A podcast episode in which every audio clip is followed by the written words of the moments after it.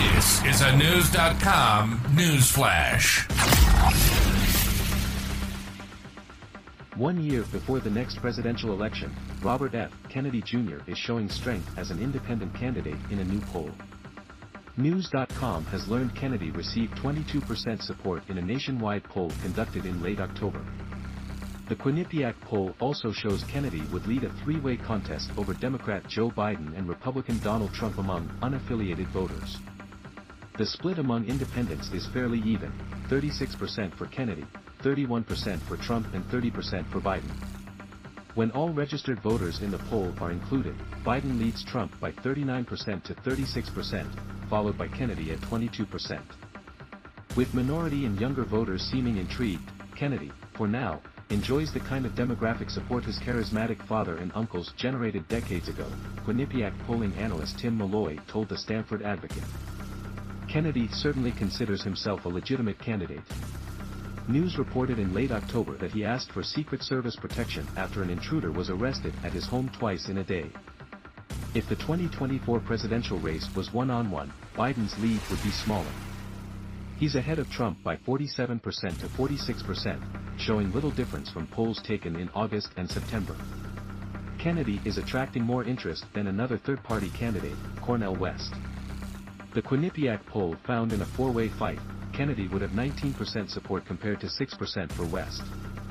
The poll also shows the entrance of Dean Phillips into the Democratic primary race is having little impact on that party's voters. The incumbent has 77% support, while spiritualist Marianne Williamson is second at 8%. Phillips follows with 6%. But voters overall are not impressed with Biden's handling of most major issues. Asked about seven specific topics, Biden only received positive approval numbers on Ukraine. While 47% support his handling of the fighting with Russia, 46% disapprove. Voters are evenly divided on Biden's policy toward Israel, 44% approving, 44% disapproving. But most voters disagree with the president's response to the Hamas-Israel war, as 42% approve while 46% disapprove. Trump's lead among Republicans remains strong. He has 64% support, while Florida Governor Ron DeSantis is second at 15%. Former United Nations Ambassador Nikki Haley places third at 8%. All other GOP candidates scored 3% or lower. The Republican challengers tried again to bring down Trump at a weekend Freedom Summit in Kissimmee, Florida.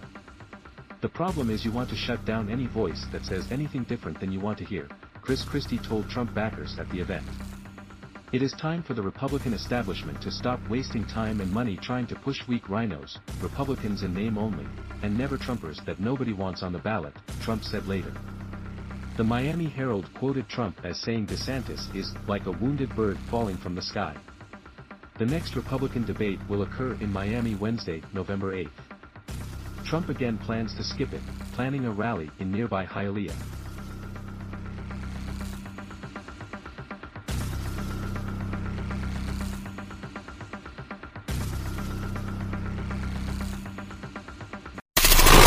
Knowledge. Knowledge. Unfiltered. Unfiltered. News.com. News.com. News.com. News.